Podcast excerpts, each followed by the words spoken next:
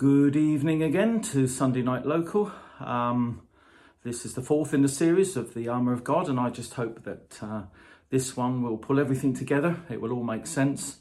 Um, but before uh, we do that, I just want to go back over um, that which is the um, pivotal series of verses that refer to the armour of God, and that is in Ephesians 6 um, from 10 through to 18. So I'm pulling the whole lot together. A final word be strong in the Lord and in his mighty power. Put on all of God's armour so that you will be able to stand firm against all strategies of the devil. For we are not fighting against flesh and blood enemies, but against evil rulers and authorities in the unseen world, against mighty powers in the dark world, and against evil spirits in the heavenly places. So we've got to understand where we position ourselves on that, because if we're fighting heavenly in the heavenly realms, then we must be operating in the heavenly realms, and we can only do that as spirit beings. Therefore, put on every piece of God's armor, so you will be able to resist the enemy in the time of evil. Now, the time of evil, it may just be a temptation. It doesn't have to be a world catastrophe. It doesn't have to be the great tribulation. It could be any time when we are beset with evil. Then after the battle, you will be standing, still be standing firm. Stand your ground, putting on the belt of truth and the body armor of God's righteousness. For shoes, put on the peace that comes from the good news, so that you will be fully prepared. In addition to all these, hold up the shield of faith to stop the fiery arrows of the devil Put on salvation as your helmet and take the word of the Spirit, which is the word of God. Pray in the Spirit at all times and on every occasion. Stay alert and be persistent in your prayers for all believers everywhere. So that is the the um, the verses that have been spoken of, probably now for four weeks in a row.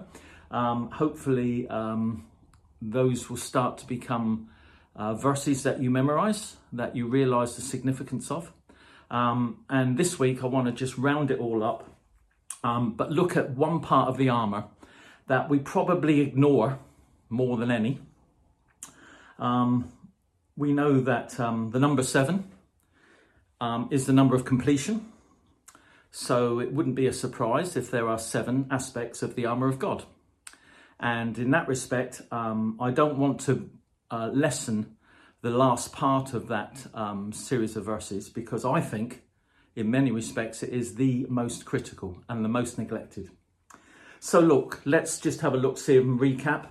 Um, we've got to look at the appropriateness of our armour. If you remember a few weeks ago, I was talking about um, some battles that were fought where the um, they were defeated because their armour was inappropriate for the situation. Um, we are fighting a spiritual enemy, so we must use spiritual warfare. Um, and we are spiritual beings. Uh, sometimes we don't behave like them. Sometimes we think we have a choice. um, but uh, John 3 6 to 8 says, Flesh gives birth to flesh, but the Spirit gives birth to spirit. You should not be surprised at my sayings, You must be born again. The wind blows wherever it pleases. You hear its sound, but you cannot tell where it comes from or where it goes. So it is with everyone born of the Spirit. Now, when you become a Christian, you are now born of the Spirit.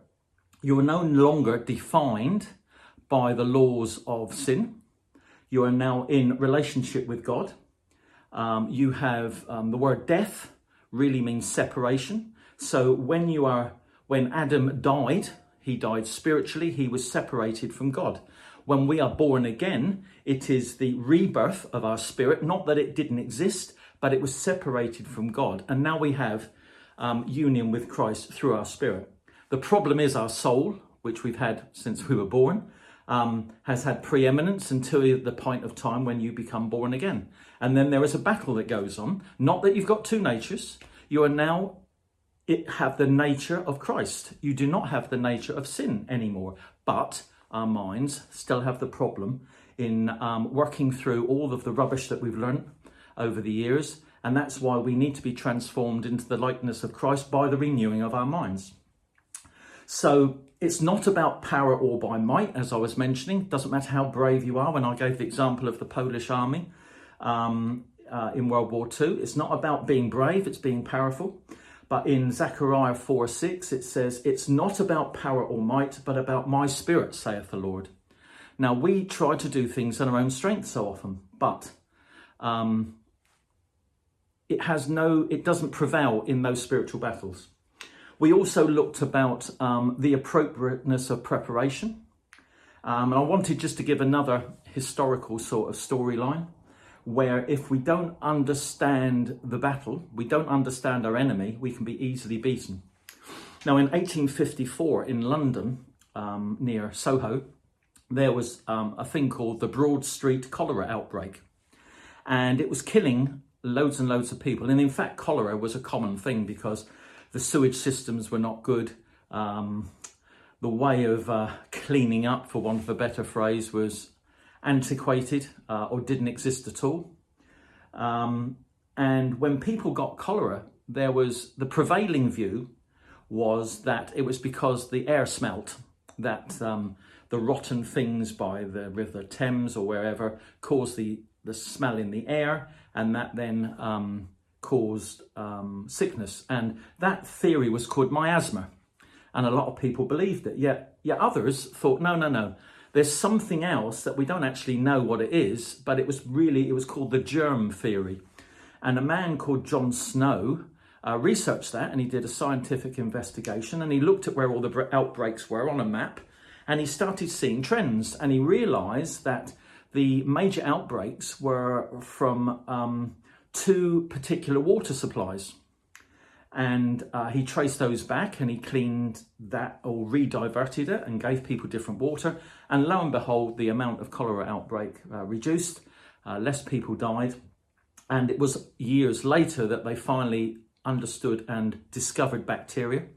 Now you see it doesn't matter and we do this you know um, miasma let's just clear the air let's make things all nice and pretty let things smell nice and we'll fix all the problems let's just be nice to people um, let's be socially relevant um, because then that's that's how we're going to make things okay. Well, the truth of the matter is we're fighting a spiritual battle, and we're trying to do it by making things on the surface look okay.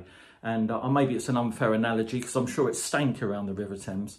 But that's what we try and do around our lives sometimes. We just try and spray stuff to make it all all the problems go away. But it's understanding who our real enemy is.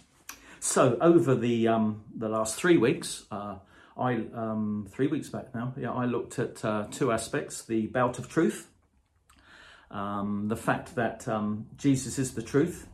Um, we shall know the truth, and the truth shall set us free. John eight thirty two. Um, I touched on the fact that it says girding your loins with truth. So that's where our creativity comes from. What do we birth? what do we birth in our life? By what we believe. Uh, so uh, we create worlds around us based on our belief systems. So let's create a world around us that is based on the Word of God, and we'll have a very, very different outcome to many of us of what we have. Uh, the second thing was the breastplate of righteousness. It's secured by truth, it's secured by the belt, it's our right standing with God, um, and it's guarding our hearts.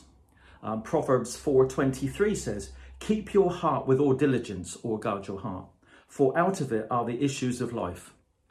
Now, we don't protect ourselves so often. We leave ourselves vulnerable. We, we, we react to things, but it's from our heart position. And we've got to protect that with righteousness, right standing with God, living a holy life, being sanctified. That's what is our breastplate of righteousness. Um, so those were the first two from week from week two. Uh, last week, Pastor Steve spoke about the um, shodding your feet with the shoes of, of the gospel of peace, and there were two main aspects of that. There was the fact that the shoes had like football studs, so you could stand firm. If any of you, particularly uh, young children who've gone and played football on a muddy playing field with ordinary shoes on, you're slipping and sliding everywhere. You're not very effective. Um, an athlete running 100 meters needs spiked shoes because the grip is better. So uh, that's important to understand the relevance of that in a battle. But also, um, it's the gospel of peace, living in peace. Now, what is the antithesis of peace? It's anxiety. Now, how many of us, through what we allow in our hearts, are living in anxious times? well, we may be living in anxious times, but we have to live in peace uh, because the truth of God overrides all of that. Now, this is a part of the armour, and when we get to the end of today's session, we'll see how significant all of those bits play together to um, enable us to be successful in battle. Uh, the second thing that Pastor Steve spoke about was the shield of faith. The fact that we have to hold it up. It's no good at dragging behind us. If you look at Goliath, he had an armor bearer. Um, he needed, you know, until he had it, it was no good. Uh, so we must hold up the shield of faith. The arrows will be coming from different angles, so you have to hold it up to protect yourself.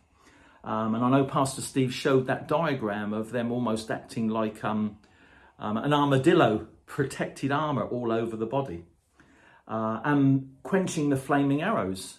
Now, those flaming arrows are temptations. How do they do they rest? Do they land? Do they burn? And or do we brush them off? Do we quench them? Uh, so, but all of that is great. But how do we do all this?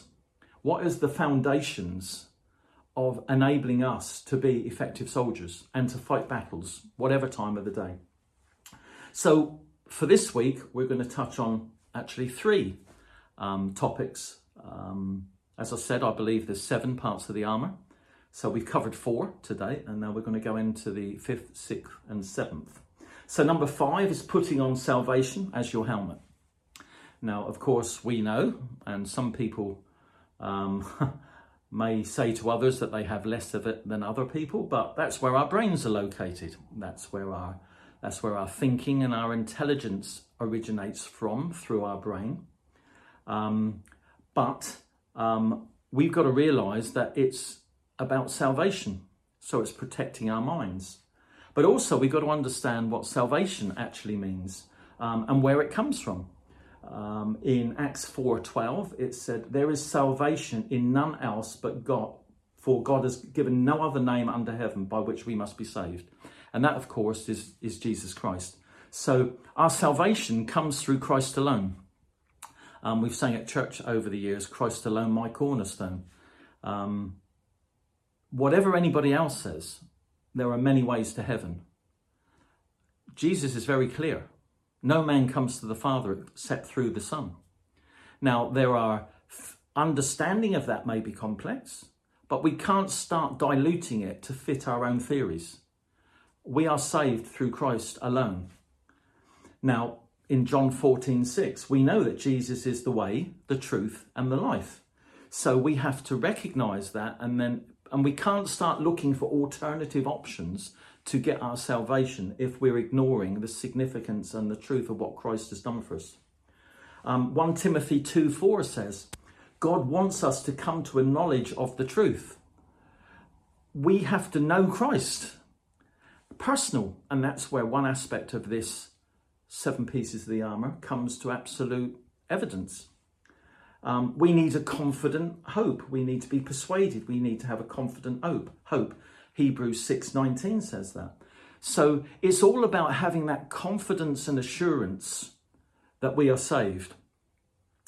Um, and you can only do that by knowing the truth and knowing the author of truth and um, and living it. Uh, the word salvation um, in Greek is the word sozo.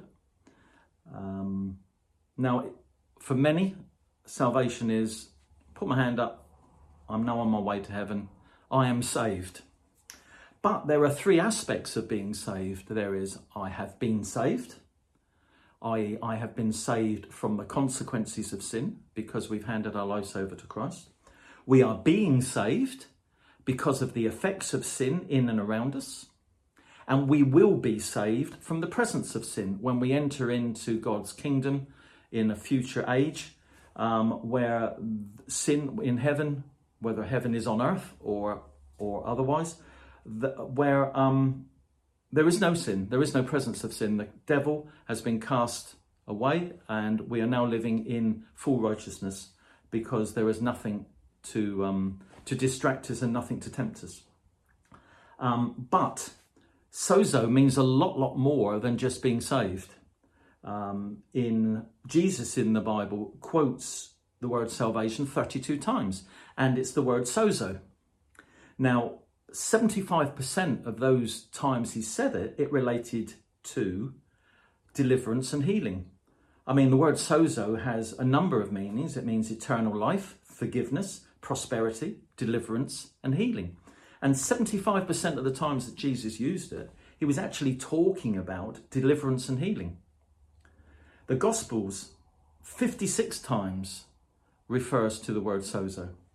And 77% of those are about deliverance and healing. So being saved isn't saying, well, I've got the helmet of salvation on, I'm going to heaven. It's a lot more than that because it's about recognizing that we are fighting a battle today and we have to look for deliverance from situations, habits, the renewing of our mind, the breaking down of footholds that the devil may get in our life by wrong living, that the uh, strongholds that get set up in our mind that gets us into habits and downward spirals and we keep praying and oh, I'm sorry Lord I didn't want to do this and then you do it again and again and it's that vicious sin repent cycle. That is the battleground. That's where we are to be saved because we are to be delivered even with sickness and disease. We are to be saved from that it's not a given God does not give us sickness to teach us lessons he doesn't do it to help us grow it's of the pit of hell and we have to come against that, but we have to be operating in the armor of God to do it. Because the helmet of salvation has a much broader context than just looking at going to heaven. So um, that's the first. It protects our minds, and are we protecting ourselves by what we, what we, um, do we take all things captive? Do we control and, and not allow things that land to take root. Um, you know, we've got a garden and there's some plants that pop seeds. Now, you can't stop them popping and landing on the ground, but when you see a weed, you can dig it up. When you see a, a plant growing in the wrong place, you can pull it up. Don't let it take root, because sometimes when the roots are so deep, um, it really, um, really is a job to get them up. Uh, so that's the helmet of salvation. Uh, the next um, is the sword, the sword of the Spirit, which is the Word of God. Now, Jesus is the breath of the Spirit. Um, Jesus used it in Matthew 4 4 when he was being tempted, and he said, Thus saith the Lord. And he would quote the scripture back, but it was a real live representation. He didn't get out the Torah and quote from it, but he applied it to his specific situation. And again, in Greek, there are two words that mean word. There is the word logos, which is the written word. So, of course, we need the written word of God because that's our, that's our handbook.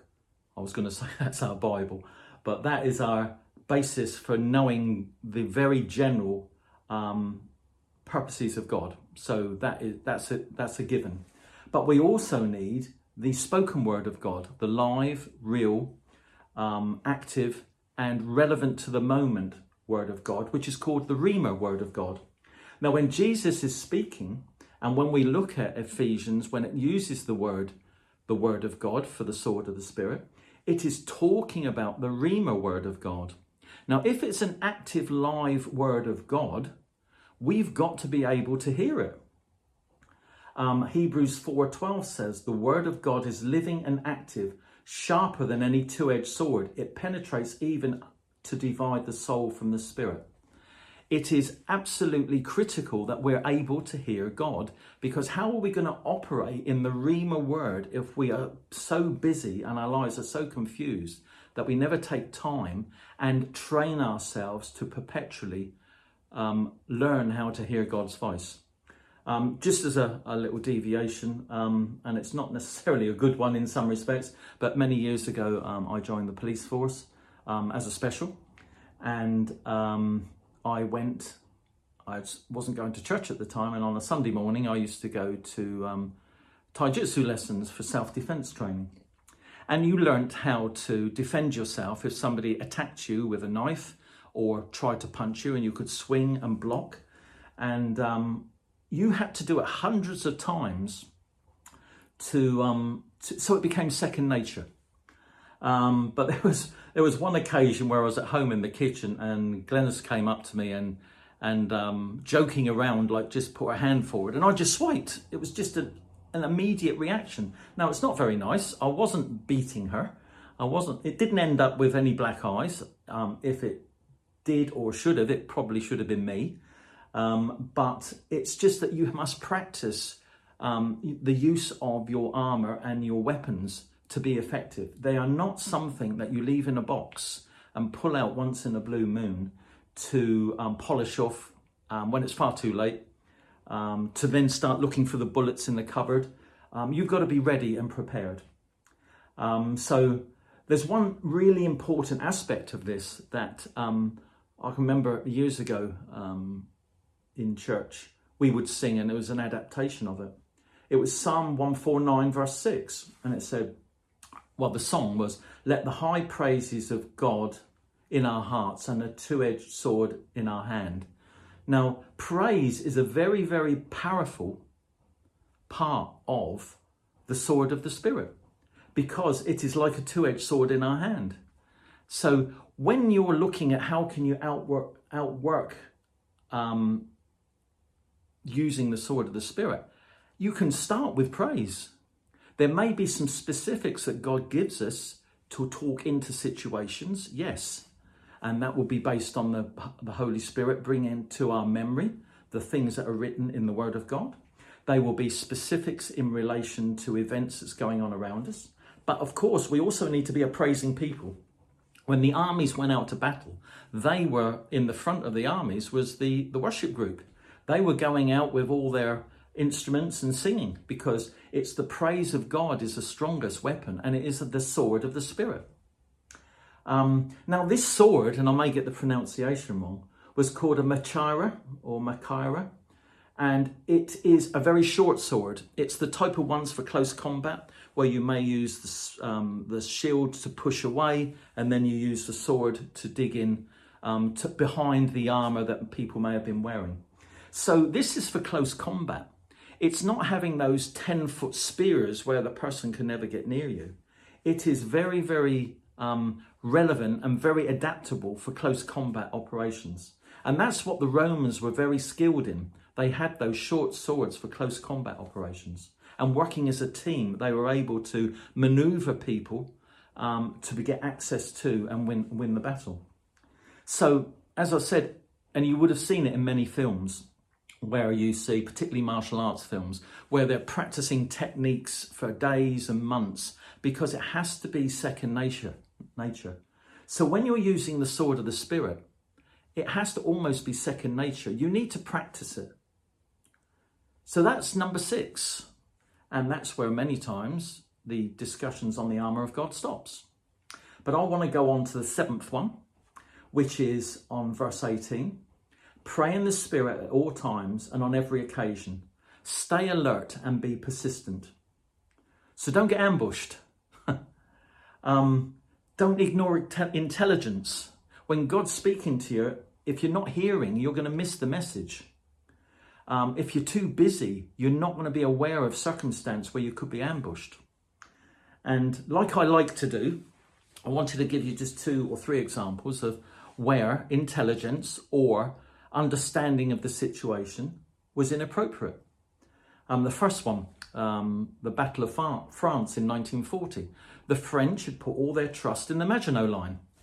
And when you look at the map of France, Germany, Belgium, um, they protected their border, uh, the France German border, but they didn't protect the France Belgium border because, well, you can't put a wall up against our allies.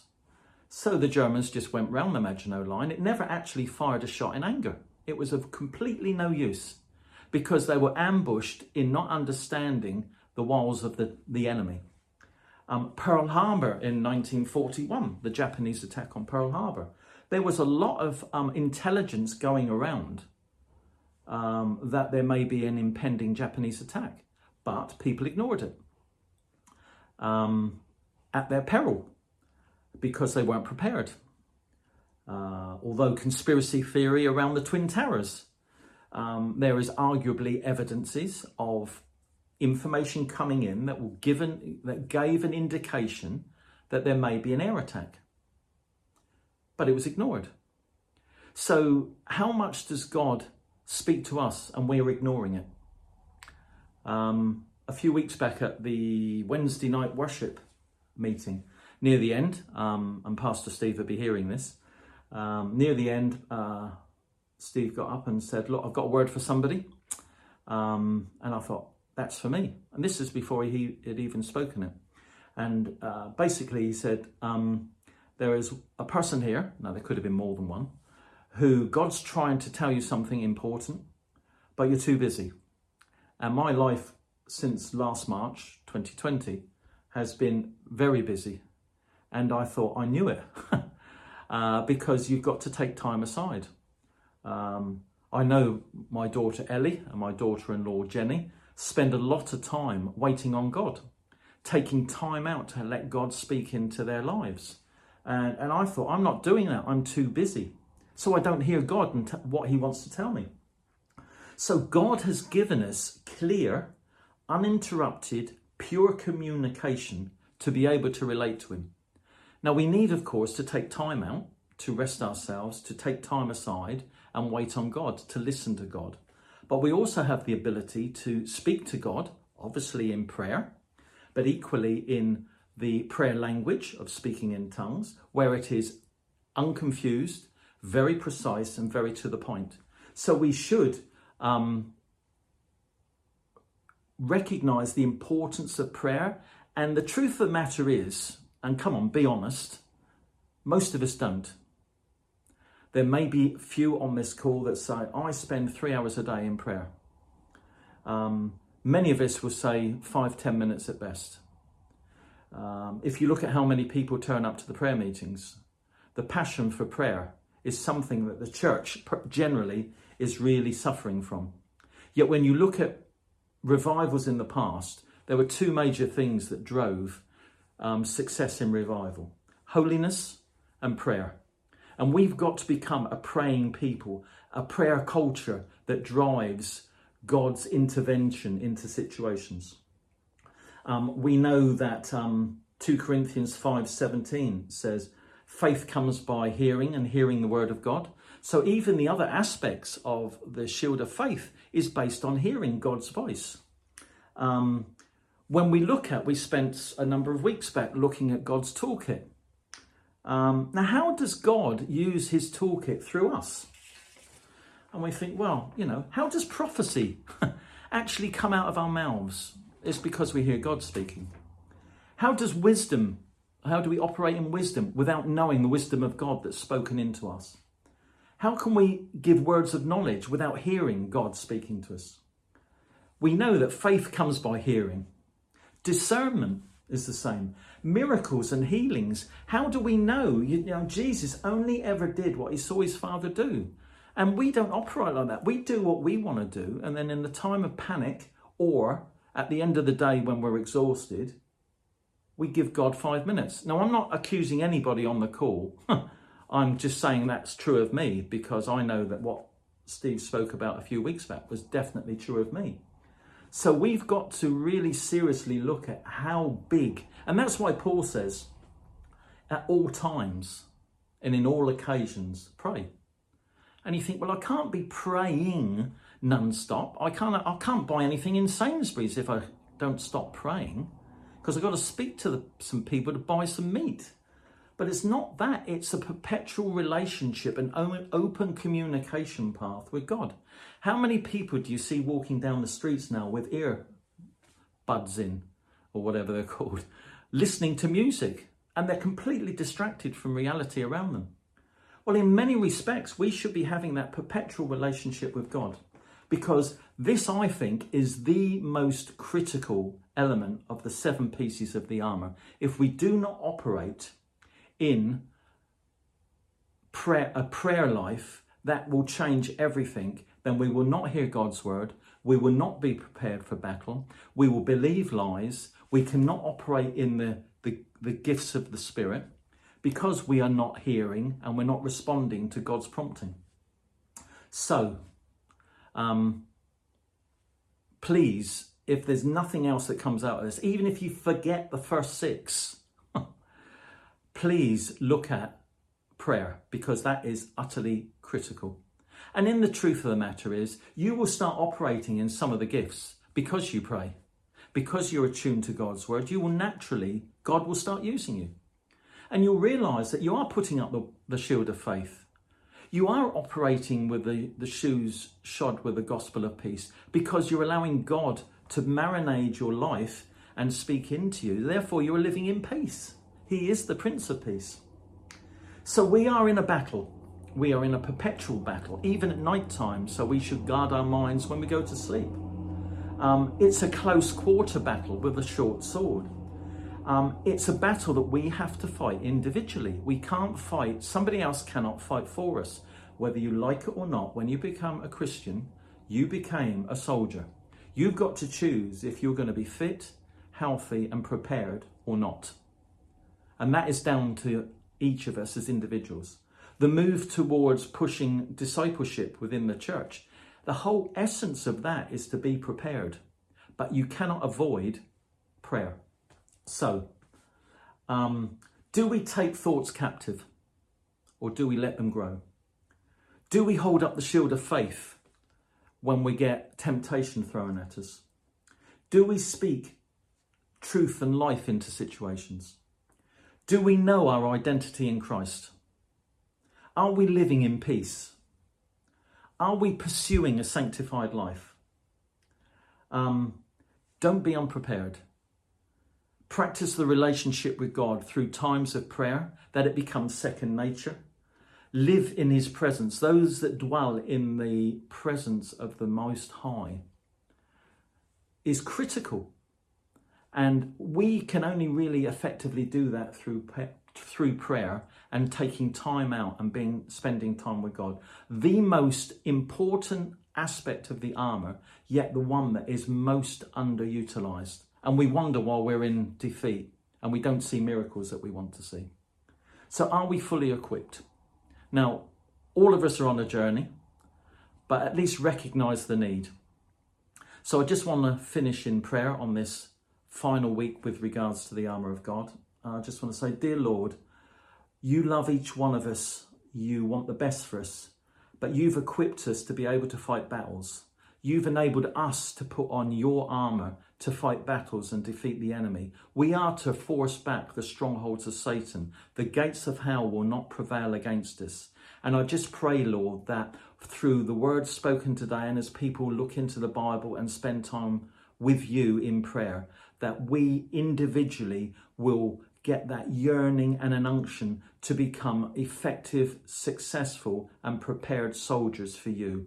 I just pray blessing over everybody now that any tiredness or apathy that has crept in because of months and months of isolation and the normal life being changed, I come against that apathy now and I say, be renewed in the fullness and strength of God that you can be a successful armour bearer, that you'll be a successful soldier, and we over the coming months will see wonderful things operating by the Holy Spirit through us as individuals.